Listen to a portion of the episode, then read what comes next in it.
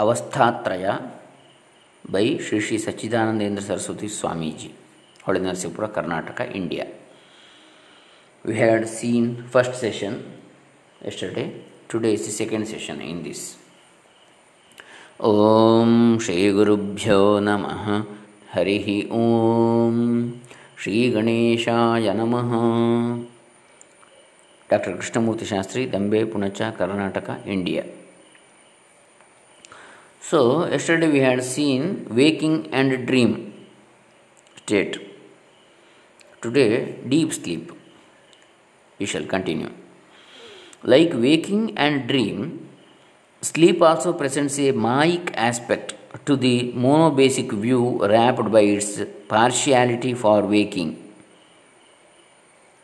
From that thought position, we regard sleep as a passing cloud of ignorance in which we are daily enveloped, and as a temporary inactivity into which we are daily thrust by nature.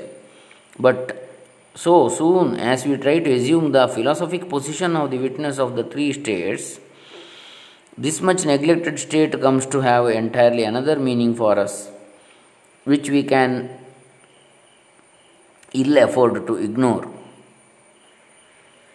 It is then seen to be an intuition of our true nature divested of its apparent individuality and its personality, and an experience unburdened with the complex psychic machinery of the ego, the mind, and the senses. Nothing like the waking or dream world, nor the network of time and space in which it is enmeshed, is to be met with here in the sleep. We are indeed lifted up to our own self, which is unalloyed bliss, unconditioned by the fatigue of the action and enjoyment. None of the limitations of either waking or dream have entrance here. Saint and sinner, rich and poor, man and woman, child and adult, all shed their respective limiting adjuncts before they enter the portals of this sleep, their own kingdom of heaven. Without tarrying to consider the most glowing terms in which the ineffable glory of this peculiar state is described by the Upanishads, such as Brihadaranyaka and Chandogya, I shall just invite the attention of the reader to the twofold aspect of their peculiar expression of reality, for we may contemplate contemplate on it in its relation to dream and waking, or reflect upon its intrinsic worth as a distinct experience in itself.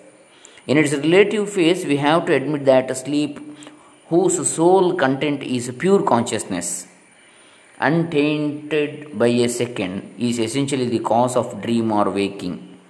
That, in other words, pure consciousness, intuited as unlimited in sleep, somehow manifests itself in the other two states as subject and object, and appears as the ego endowed with a body, senses, and the mind on the one hand, and as a world governed by the laws of time, space, and causation on the other.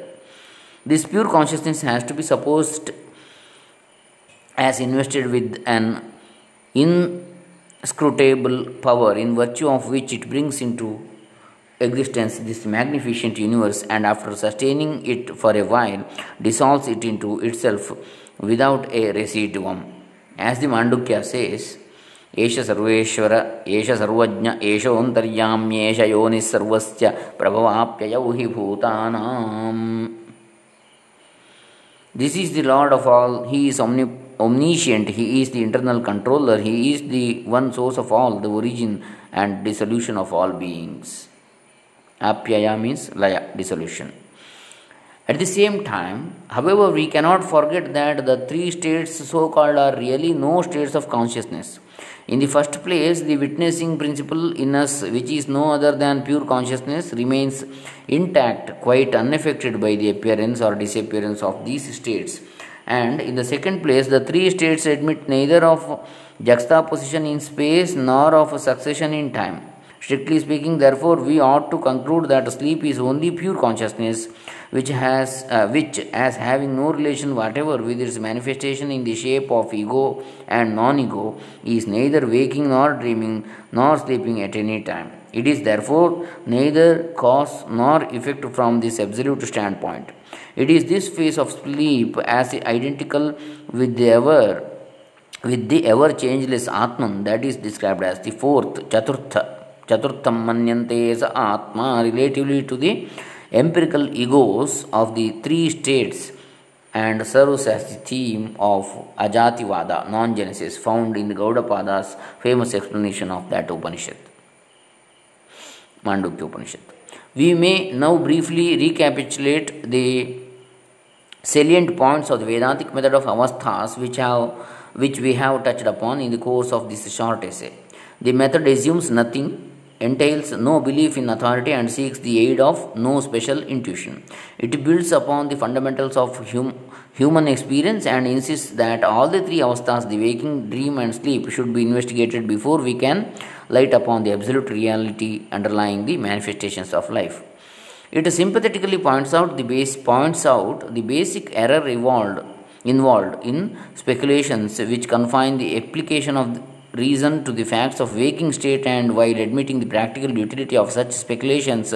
So far as they go it shows their utter futility and helplessness in constructing a science of reality.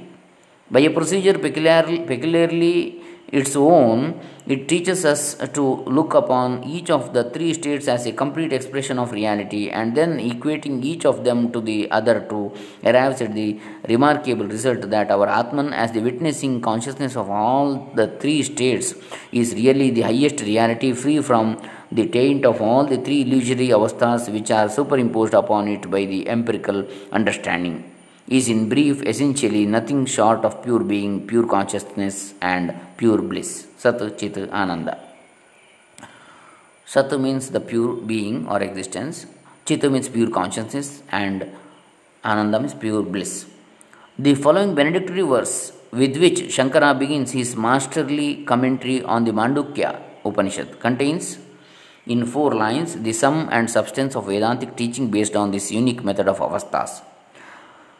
प्रज्ञानांशु प्रता प्रतानैः स्थिरचरनिकरव्यापिभिर्व्याप्य लोकान् भुक्त्वा भोगान् स्थविष्टान् पुनरपि धिषणोद्भासितान् कामजन्यान् पीत्वा सर्वान् विशेषान् स्वपिति मधुरभुङ् मायया भोजयत्रो भोजयन्नो माया संख्यातुरीयं परममृत परममृत परममृतमजं परम अमृतमजं ब्रह्म यत्तन्नतोऽस्मि that which pervades the worlds through its rays of consciousness spread out and diffused in animate and inanimate, inanimate beings and thus experiences the gross pleasures and pains in waking and once more in dreams the subtle ones fancied by mind and born of desire, that which absorbs within itself all distinctions and sleeps, enjoying bliss,